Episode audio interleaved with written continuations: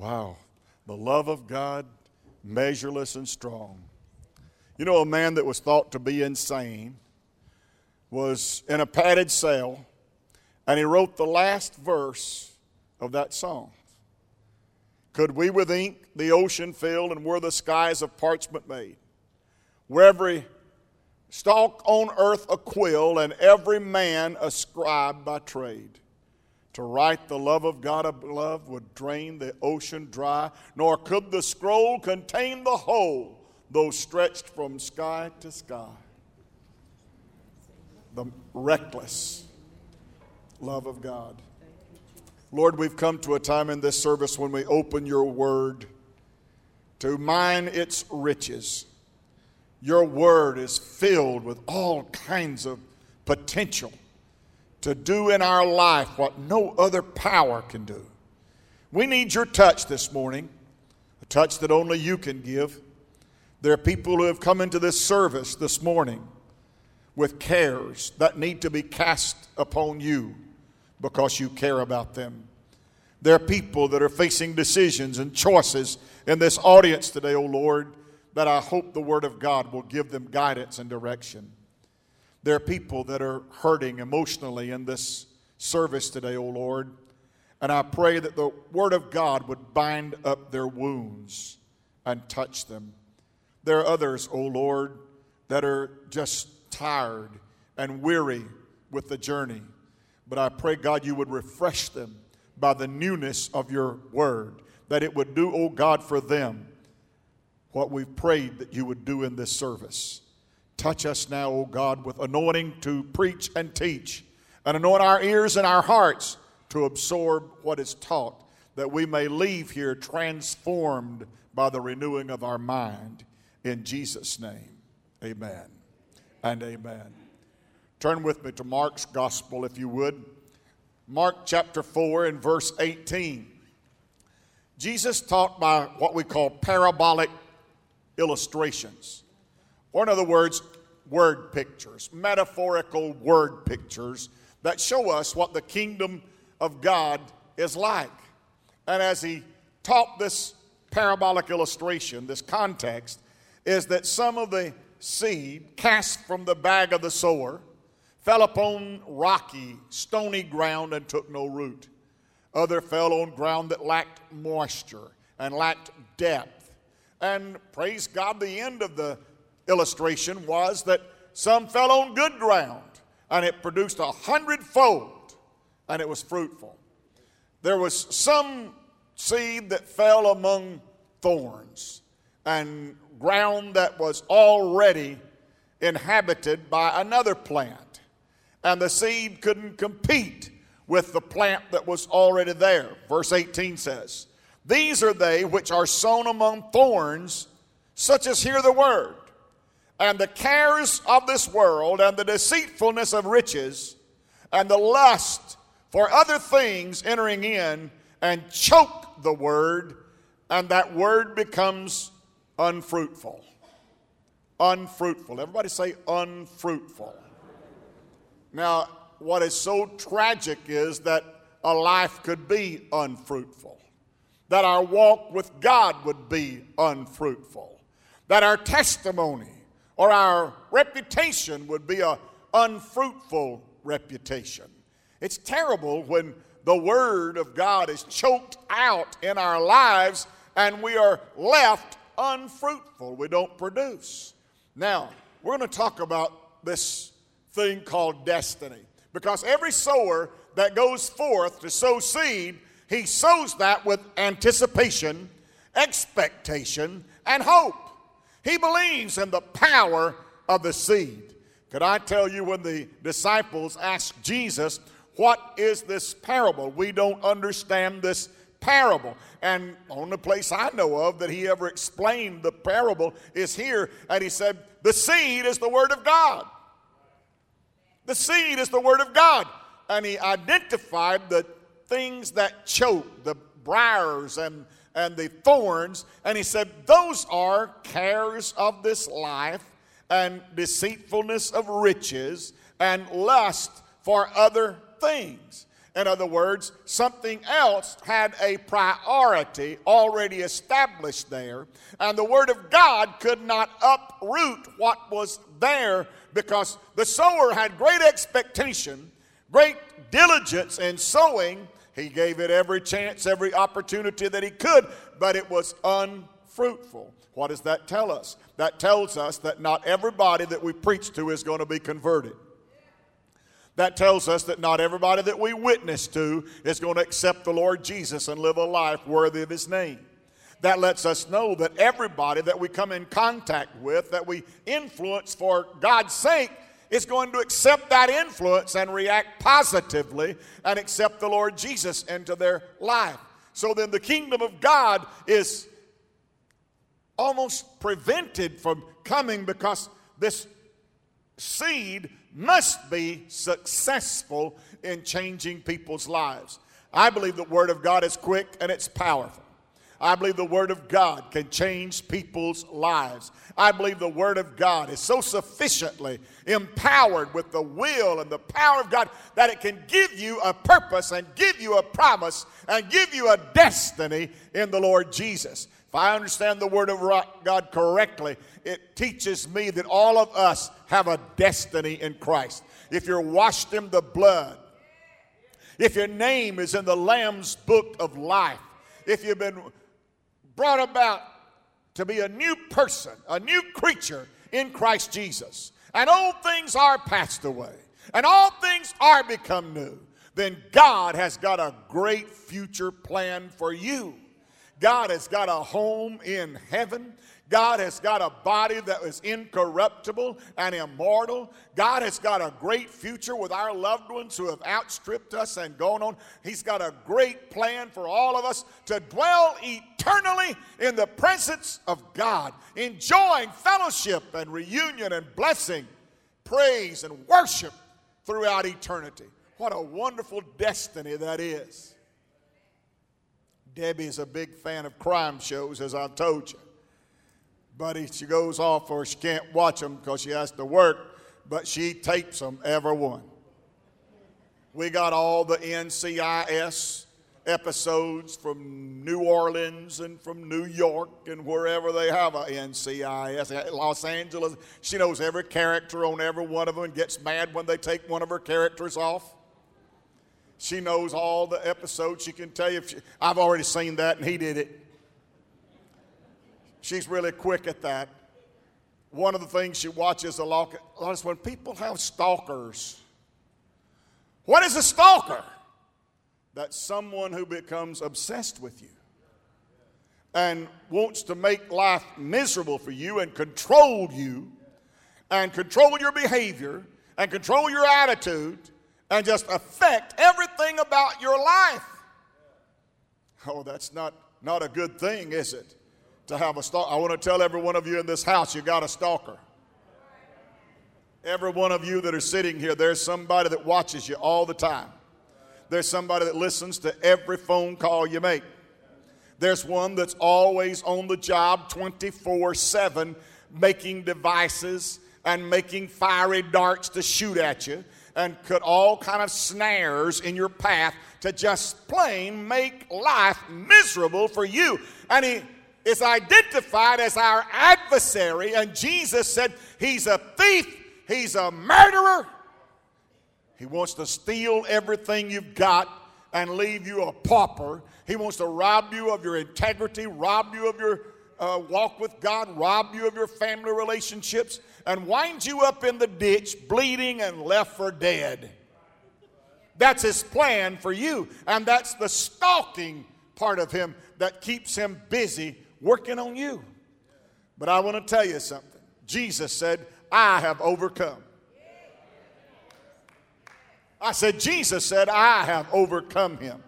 And he said, You can overcome him because I share that victory with you. You don't have to be the victim of the stalker. What does the stalker intend to do? He wants to choke me. I said he wants to choke you.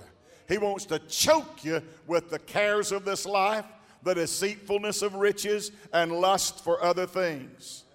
And if he can get your eye up off of your destiny and off of the focus point of living for God and walking this walk and work, working your way toward this journey that we're all on, if he can distract you, if he can plant doubt and confusion and fear and intimidation in your mind and cause you to doubt what you have experienced in God and who you are in God, then that stalking predator those who stalks his prey is going to win a battle against you and you'll lose your destiny if you don't realize you've got victory in Jesus.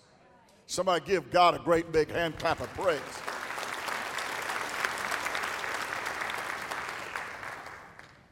This is Sunday number 1662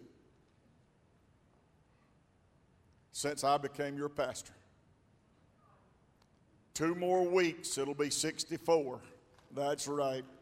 God, me and you'll clap for it, Susan, baby. 1,664. That's 32 years times 52 weeks. Wow. You mean 1,662 times you've stood here? No, I missed a few Sundays along the way, but it's close. Wow. And most of those Sundays preached twice on Sunday. Boy, that's 3,200 sermons just Sundays alone. Put Wednesday night in there, and we had another 16. We're up to 4,800 sermons, nearly 5,000 revivals in all. My Lord, we're over 5,000. Something just sucked all the air out of this place, didn't it? wow. When I came to Harvest, I started preaching destiny, vision, mission. Here's what God wants to do with us God doesn't want us just to sit on the sideline and spectate, God wants us to be leaders. God wants us to set the pace. And God did miraculous things for many of those years. For 17 of these last 32, we preached to a global audience of millions of people. Ministry won many, many people to God through television ministry. I seldom travel anywhere but what I don't meet people that knows who I am and knows about this church and knows about what we do and how we preach. There are people in Africa that know about this church. There are people in Asia. When I was in Seoul, Korea, and in Tokyo, and was in uh, Manila and various parts of the world, they know about this church because this church had a worldwide influence and a worldwide testimony and a destiny. A destiny that God said, I want to use this church to touch people all over the world. Not just Anniston, not just Oxford, not just Northeast Alabama, not just America, not just this Western Hemisphere, but people from all over the world. Can you believe that a church, a local church in Northeast Alabama, was given a blessing from God to preach to the whole world? That's unbelievable.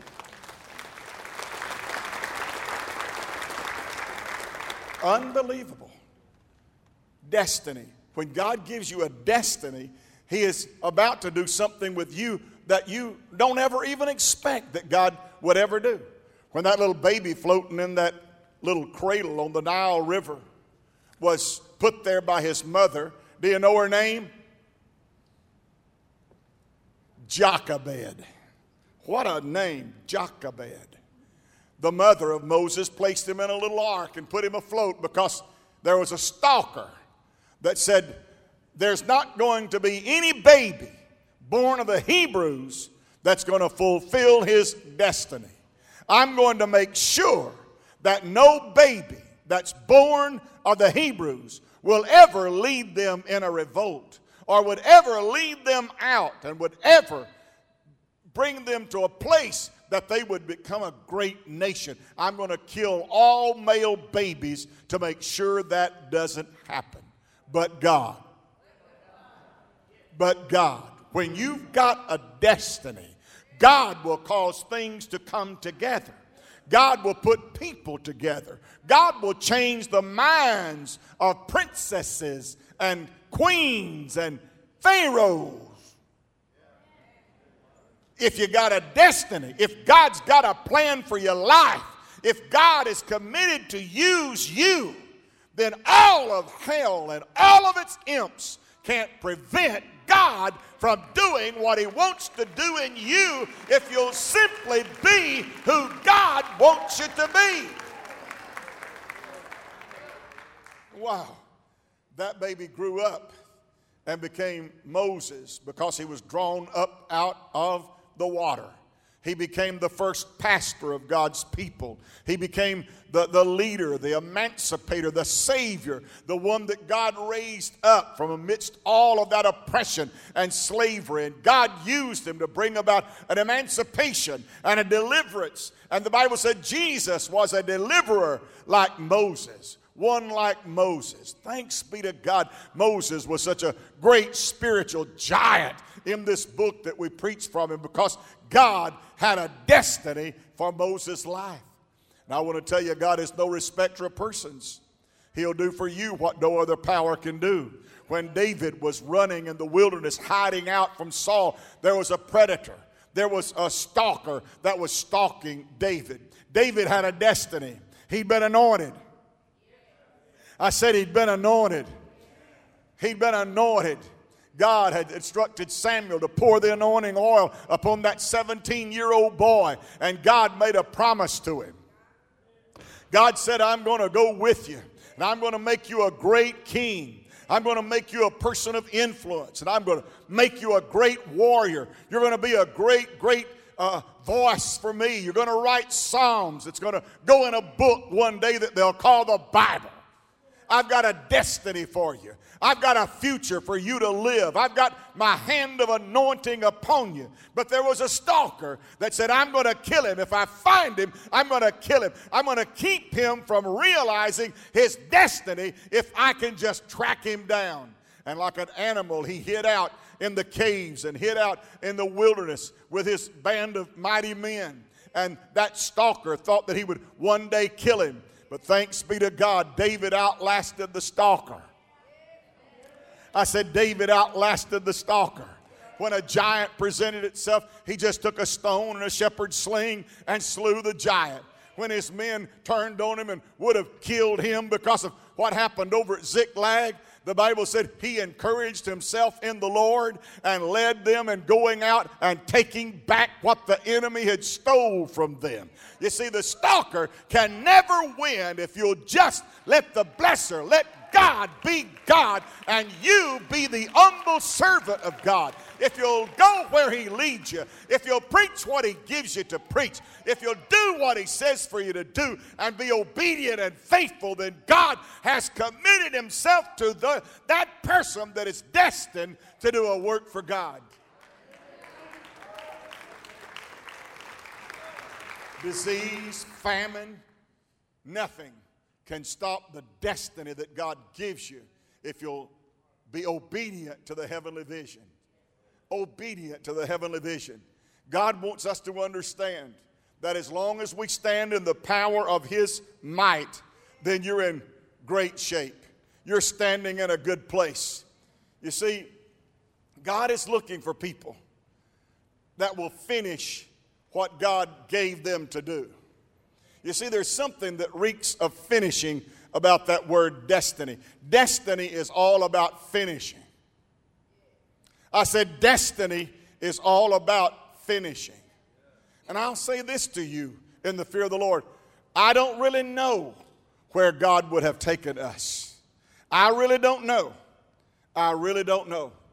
But I know that if we keep our eyes upon the prize, and if we continue to obey the one who has given us a destiny, then no power on earth or hell beneath will be able to stop or prevent the destiny that God has given to you. Oh, that's powerful stuff. It's important how you finish. It's important how you finish. God wants you to finish.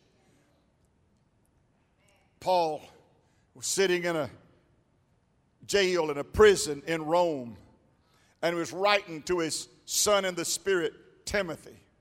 And he says to Timothy, I fought a good fight. I've kept the faith. I've finished my course. And now there is laid up for me a crown of righteousness, which the Lord, the righteous judge, shall give me on that day, but not to me only, but to all them also that love his appearing and his kingdom. My Lord, when he got down to the, the point of his looking into the future, he said, I'm ready.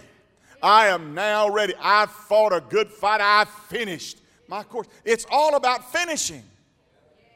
When Jesus sat in that upper room with those disciples, he sat there and he said to them, He said, The kingdom of God is come to you. I've brought a kingdom to you. It's in Luke chapter 22, if you'd like to look at it and read it with me. Because I want to tell you, your stalker doesn't want you to finish. Your stalker wants to interrupt your walk with God and stop that walk before you finish it. Are you hearing this, Pastor? Luke 22, in a place called an upper room. He said, Ye are they which have continued with me in my temptations. What's he commending them for? Faithfulness.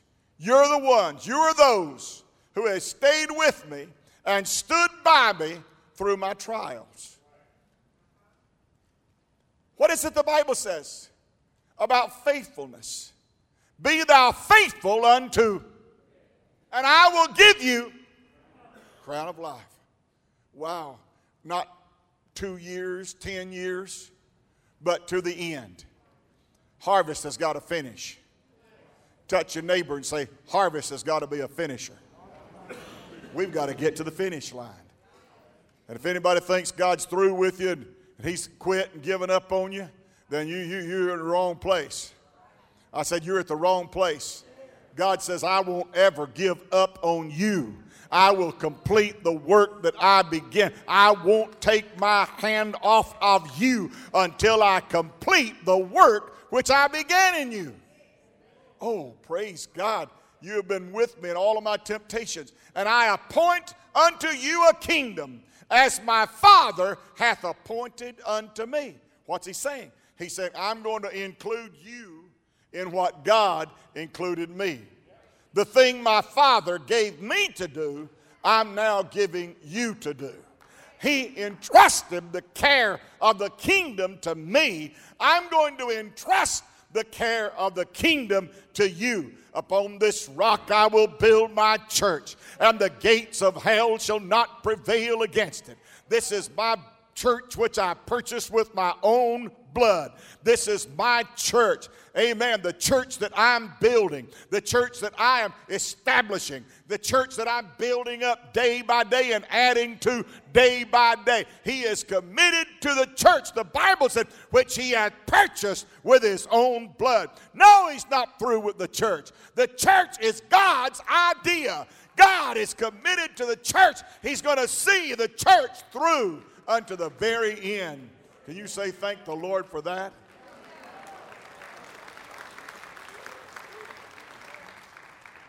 The kingdom which the Lord appointed to me, I'm now appointing to you. Verse 30 that ye may eat and drink at my table in the kingdom and sit on thrones judging the 12 tribes of Israel. What's he talking about here? Well, we've gone to future tense now. He's saying, if you do what God gave me to do and what I gave you to do, then there's coming a day when we're going to sit down at the table. There's a meal we're all going to meet. It's called the marriage supper of the Lamb.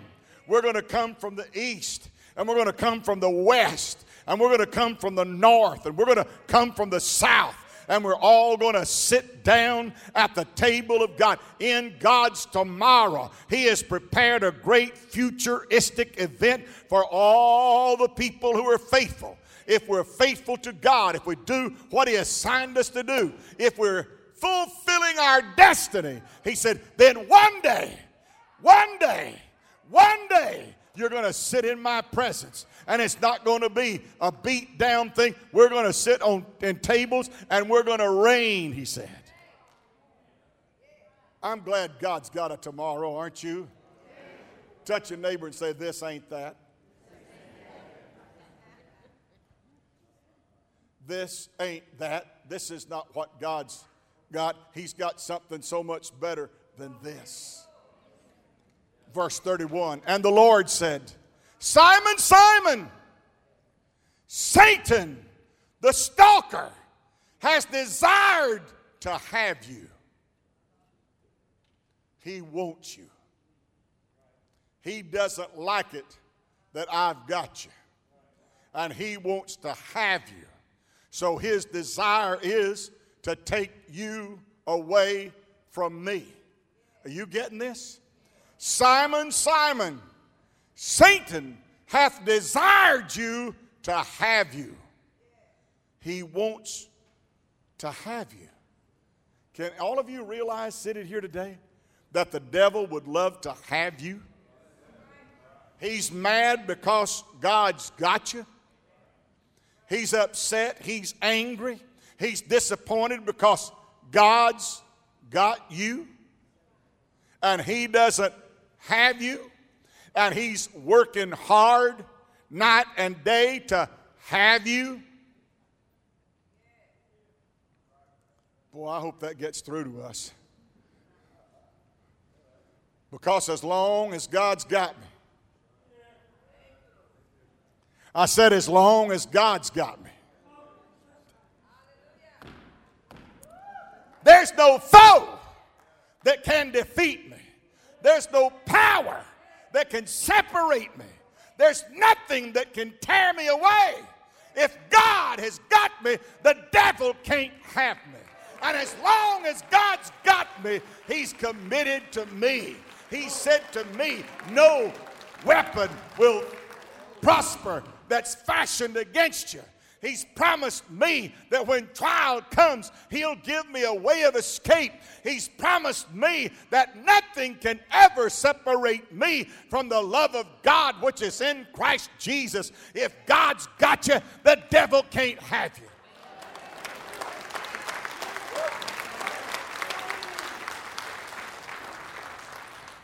Simon, Simon, Satan has desired to have you, that he may sift you like wheat. Wow. I love the next verse. Touch somebody maybe asleep, shake them a little bit because they need this. The next verse. But, I love it when Jesus butts in. But, Satan has desired you Satan's planted to steal you. But, but I have prayed for you.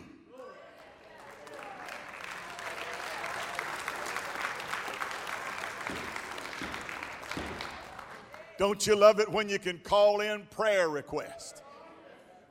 Don't you love it when you can call a friend or call Sister Jerry's prayer meeting and say, Put me on the list. Y'all pray for me. But before Simon even knew that he was in danger, before Simon ever realized that Satan was planning a snare for him, before he ever knew that trial was just on the horizon, right in his near future, but he found out Jesus already knew about the trial. He already knew about the sifting. He knew all about the temptation. He knew all about what was in the future. And he said, Simon, I have prayed for you. No, I want you to know this morning that he who knows the future and he who holds my hand already knows about tomorrow and the day after that and the week about next week and next week after that and he says to me, I already know what your future is, and I have prayed for you. I've prayed for you. Now, they tell me that people send thousands of dollars to individuals to get them to pray for them.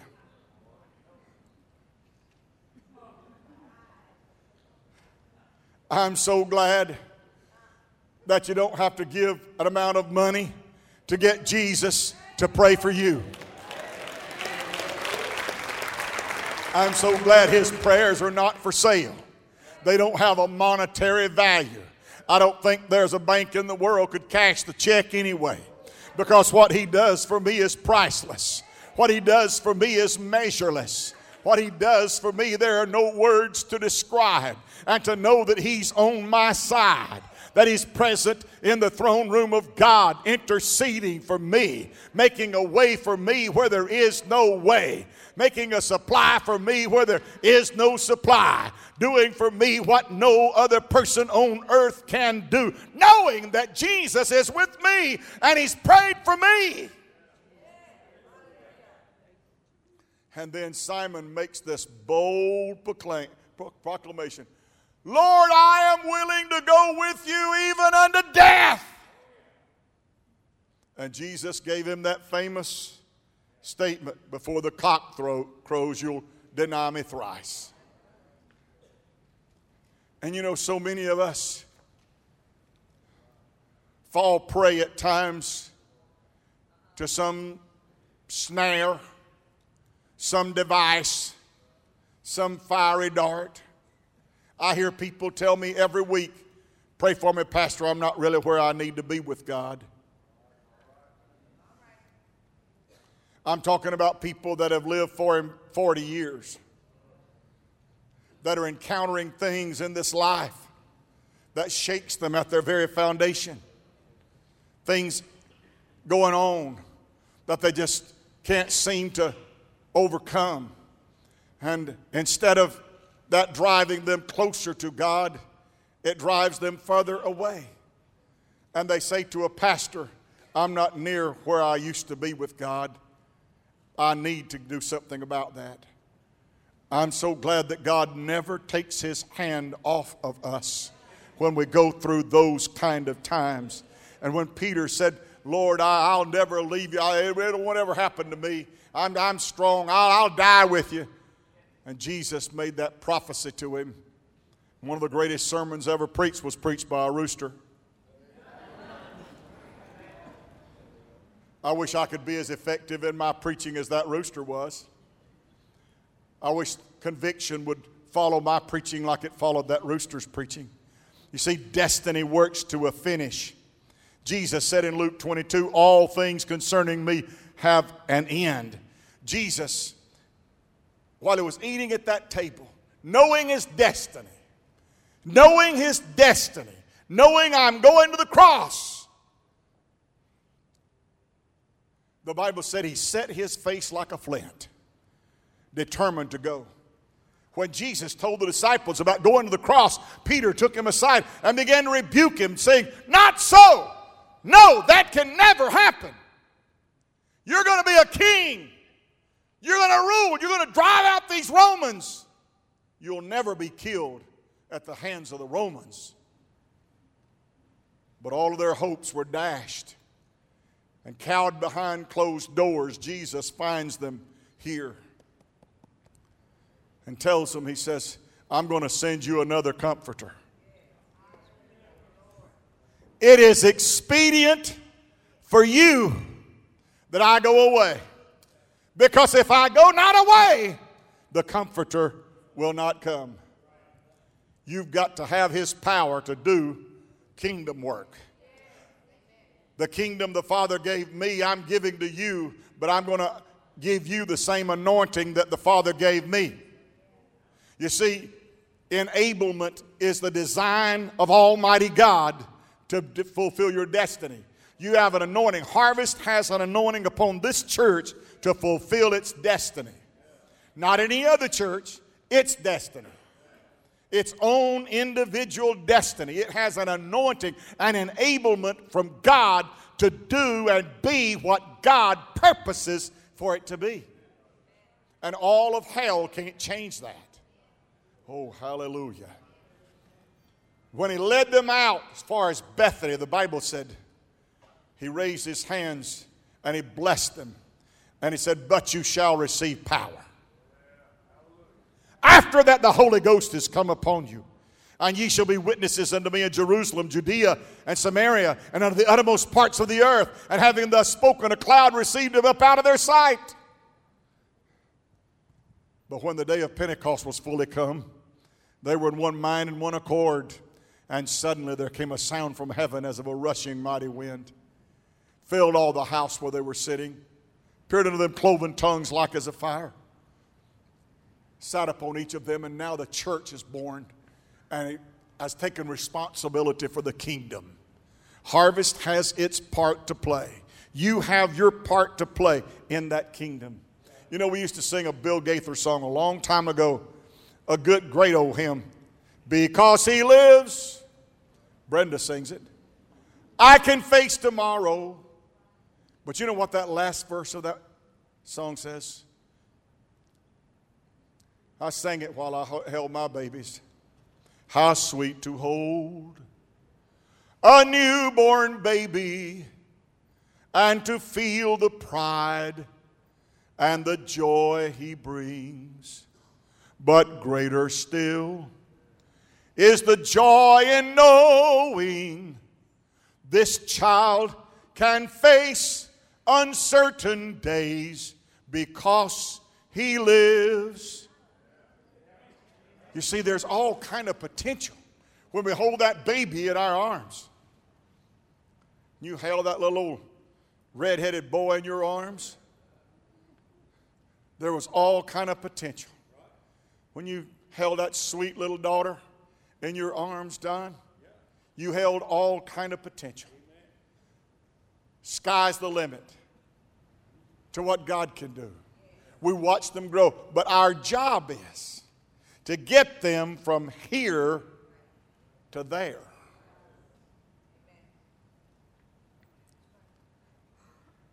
I know it was a tough day when that little bundle of joy called Rachel grew up and became a teenager driving her own car. And that day she brought that guy in there and he looked at me and said, I want to marry her. Oh.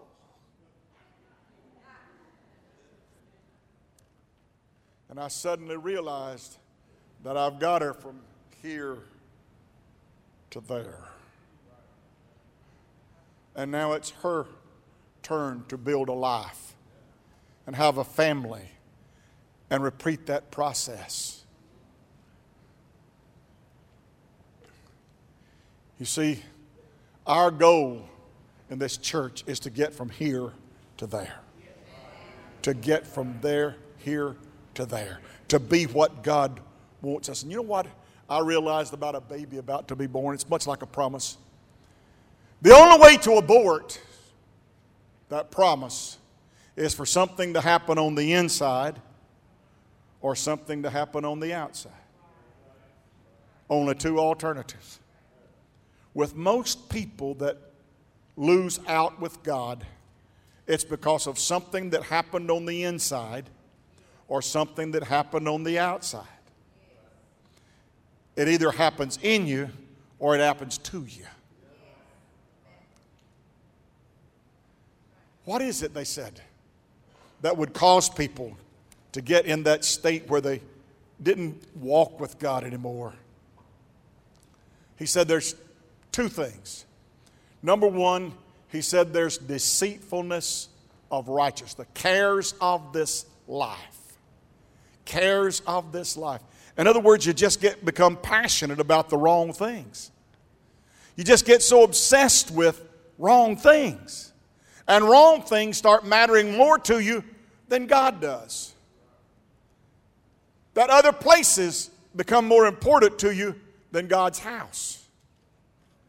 That other people become more important to you and you're more passionate about than people you worship with.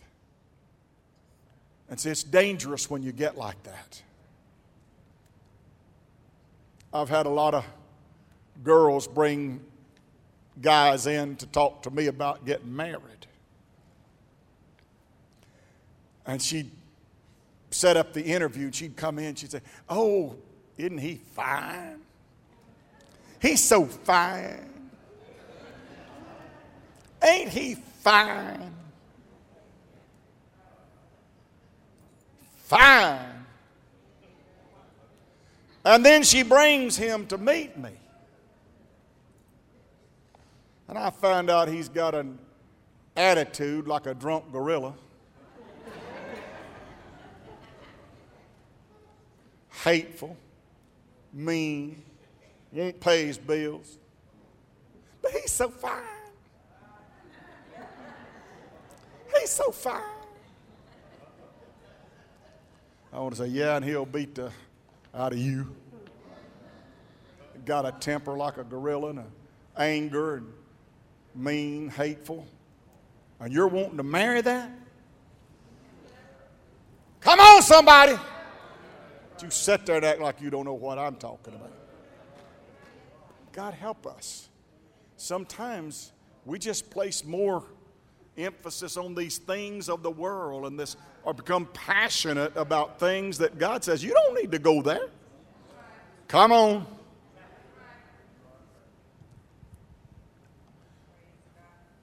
Don't you love it when that guy walks in, your son, he says, Daddy, I want you to meet my girlfriend. Now we're probably going to get married. Where'd you meet her, son? Down at the bar.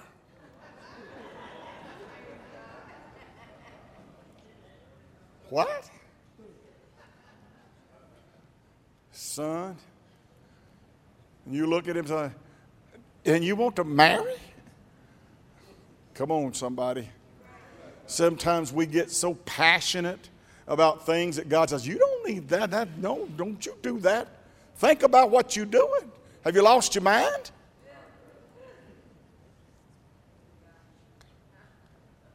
I was in the office with Don, can tell you one I married about a year ago. They already talked about splitting. Come on. Hey, if you wouldn't be so passionate about some of these folks, you know that ain't going to work. I said, don't get so passionate about these folks that you don't you don't need to have. You know that ain't going to work. But he's so fine. He, ain't she pretty? Don't let that looks deceive you. And then, then here you are with a truckload of problems, truckload of difficulties. If the Lord build not the house, brother, when you esteem things more than you esteem God, when you love things more than you love God. Come on now, somebody. I'm preaching to somebody. I'm trying to tell you there's a stalker, and these are his tactics. He'll set you up with lies that you're so gullible that you fall for them. And they're really tricks and deceit all along. Hey, it's a setup. I said it's a setup. Oh, he'll talk so pretty to you. He'll tell you you're the prettiest thing in the world, and he can't wait to just lavish you with all kind of gifts and, and do all this for you and you're the only one he's ever really loved and feed you that garbage and next thing you know you're tied up to something that you wish you wasn't tied up to when you love things and are passionate about things more than you are God and then the next I'm going to quit with this the deceitfulness of riches. What is there about the deceitfulness of riches? It's not riches. God doesn't mind giving you good things. In fact, I can take every person in this house and I can take you to a place in the world where you're considered rich. 98% of the world would look at this congregation to say, wow, those people are rich. But you know what rich is? Rich is relative. It's in the eyes of the beholder who's rich. You know what I found out about riches? That you'll chase them because it's never enough. Because when you reach one plateau and you think, I'll get fixed if I can just get riches. I know a lot of folks that's got riches that ain't fixed. Oh, if I could just get that new car over there, I believe I'd feel a whole lot better about myself. When are you ever going to learn that things, cars, houses, it won't fix it? Because you're always, you just go to another level. And when you get in that level and you get a $100,000 house, you start running around with some folks that's got $200,000 houses. So next thing you know, they look, you look poor to them. So then you got to get a $200,000 house and you stepped up another level. And then you get some friends that they've got a $300,000 house and theirs is worth more than yours. So you're chasing because you feel like that people will respect me and people will think better of me if I can just get riches. That's the deceitfulness of riches. And it's a tempter's snare, it's a tactic of one who's stalking you, trying to steal you away from God if he can get you to chasing riches instead of chasing God, then he's driving a wedge between you and God. I want to tell you what. When I grew up, if I went to a friend's house and they had a television, I thought they were rich. If I ever went to my friend's house, Steve, to visit with my friends, and they was cool air in that house, I said, Boy, them people is rich. All we got's an old window fan pulling through at night. These people have got cool air, and it ain't hanging on a window either. These people are rich. Brother, I had two pair of blue jeans and three shirts. When I come in from school, I had to take my blue jeans off and put my old clothes on. And now you go to a closet and, well, wonder what I'll wear today. I used to think people had two pair of shoes was rich and had more than one pair of blue jeans to wear to school. They was rich people. And don't you look down your nose like you wasn't like that because I know where you come from too. But you see, when you know God, it doesn't matter where you come from. You don't have to drive a certain car, and you don't have to live in a certain kind of house to have the respect. If you got to walk with God, if you live your life by the energy that Jesus gives. You see, if you spend all of your energy on past and looking back, then you won't have energy to spend on going forward. You're only given so much energy. And if you spend all your energy on how it used to be, then you won't ever have any energy to energize going forward.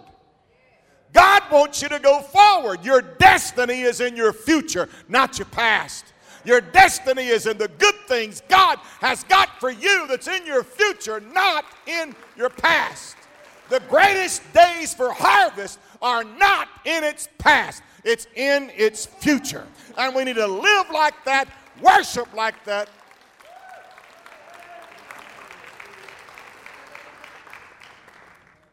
You see, when you worship things and are deceived by the deceitfulness of riches, then you're loving the blessing more than you're loving the blesser.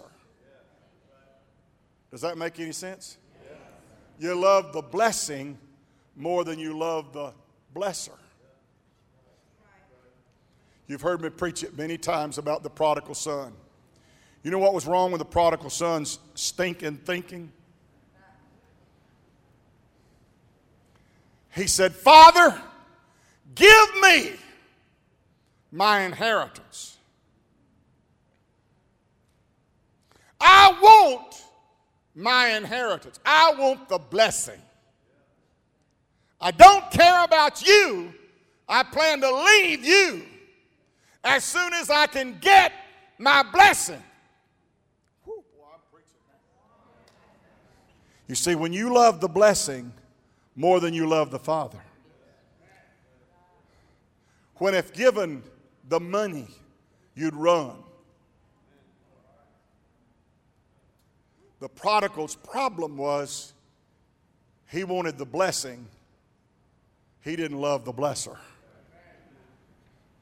And that's why I put that scripture on the screen when we took up the tithe and offering today.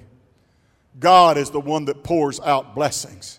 God is the one that opens up the windows of heaven. God gave you that new pickup you're driving, Jimmy. God gave you that big Ford truck you got, Gary. Come on, somebody. Cindy, God gave you that house that you live in. Rita, God is the one that gives you all the things that you've got in your life. Phil, God is the one that gave you that home you live in. God is the one that does that. Michael, God is the one that works miracles for you and gave you your health. Demetrius, God is the one that gave you your family, your cars, your jobs, all that you've got. Jerry, it's God that gave you a miracle for your body. It's God. Sam, it's God that does the blessing. He's the one that blesses. It's ridiculous for us to love the blessing more than we love the blesser. Amen. Well, just to bring my tithe in here and put it into the, the Lord, it would be great if there wasn't a blessing attached to that. We just said, out of reverence and worship for the Father, I'm going to bring this to say thank you. Amen. But He says, you don't have to thank me. I'm going to bless you if you just say thank you. If you just come in my house and lift up your hands and say, Praise the Lord, I'm going to bless you for that. I'm going to bless you if you lick that envelope and seal that check inside and put it in. I'm going to bless you. I'm going to put a blessing with it. If you'll just say thank you, if you'll just say we worship you, God, I don't want to worship the blessing. I want to worship the blesser. I want to worship the God who loves and gives and supplies every need that we have. My Lord, He's due all the worship. He's due all the praise. He's due all the glory. Hey, let everything that hath breath praise ye the Lord. It's greater than the blessing. Stand with me. Glory to God. Hallelujah. I'm not going to let the devil steal my destiny. That stalker's not going to get it. You know, over the years, Crime Stoppers has called me, I don't know how many times, and said, Got a death threat on y'all's pastor over there. I know what it's like to pull out on the highway out there and look in the mirror and see if anybody's followed me. I know what it's like to always look around make sure there's not somebody fixing to stab you or shoot at you. You say, Pastor, are you kidding me? Don, am I telling the truth? Death threats going to kill a preacher? Call up a public place like Crime Stoppers and say, I intend to kill that preacher.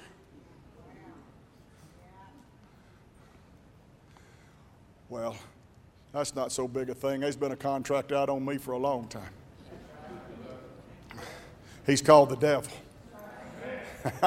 he's, he's, he's, he's hired hit men before. But I'm still here.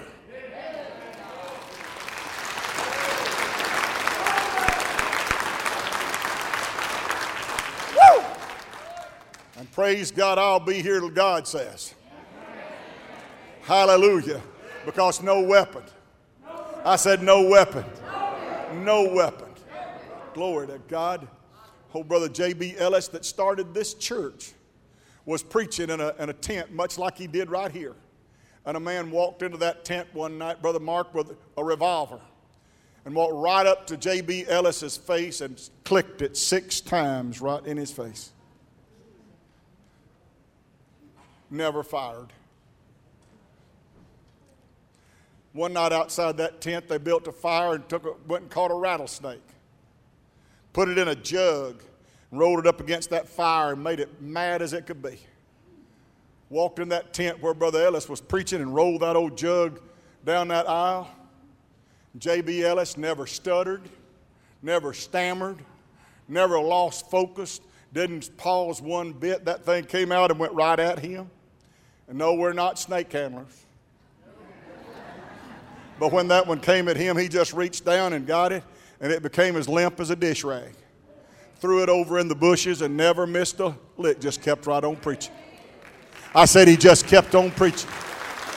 I said he just kept on preaching.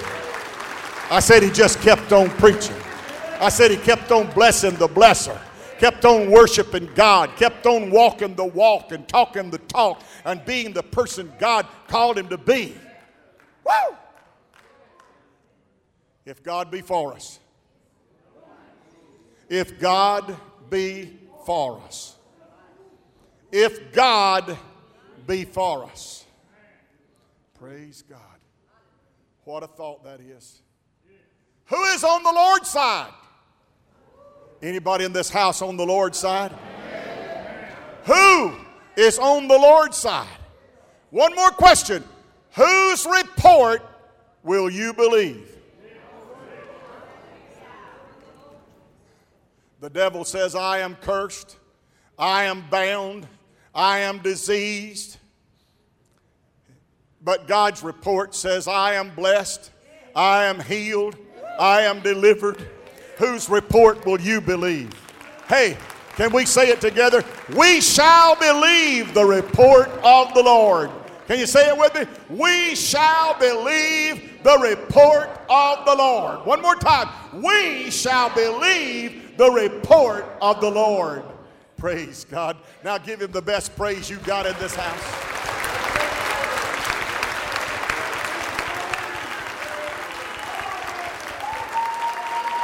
Hallelujah. Glory, hallelujah. We shall believe the report of the Lord. Hallelujah. I'm his and he's mine. And I'm going to hold to his hand, to God's unchanging hand. Sing it with me, and we'll go. Hold to God's unchanging hand. Build your hopes on things eternal. Hold to God's unchanging hand. Oh, glory to God. God, in Jesus' name, we thank you so very much for letting us be in this house today. Thank you for your presence that I feel and this powerful anointing that I feel to preach your word. God, there is a world to shun and there's a, a life to gain in the Lord Jesus. Thank you for the hope that we have of eternal life.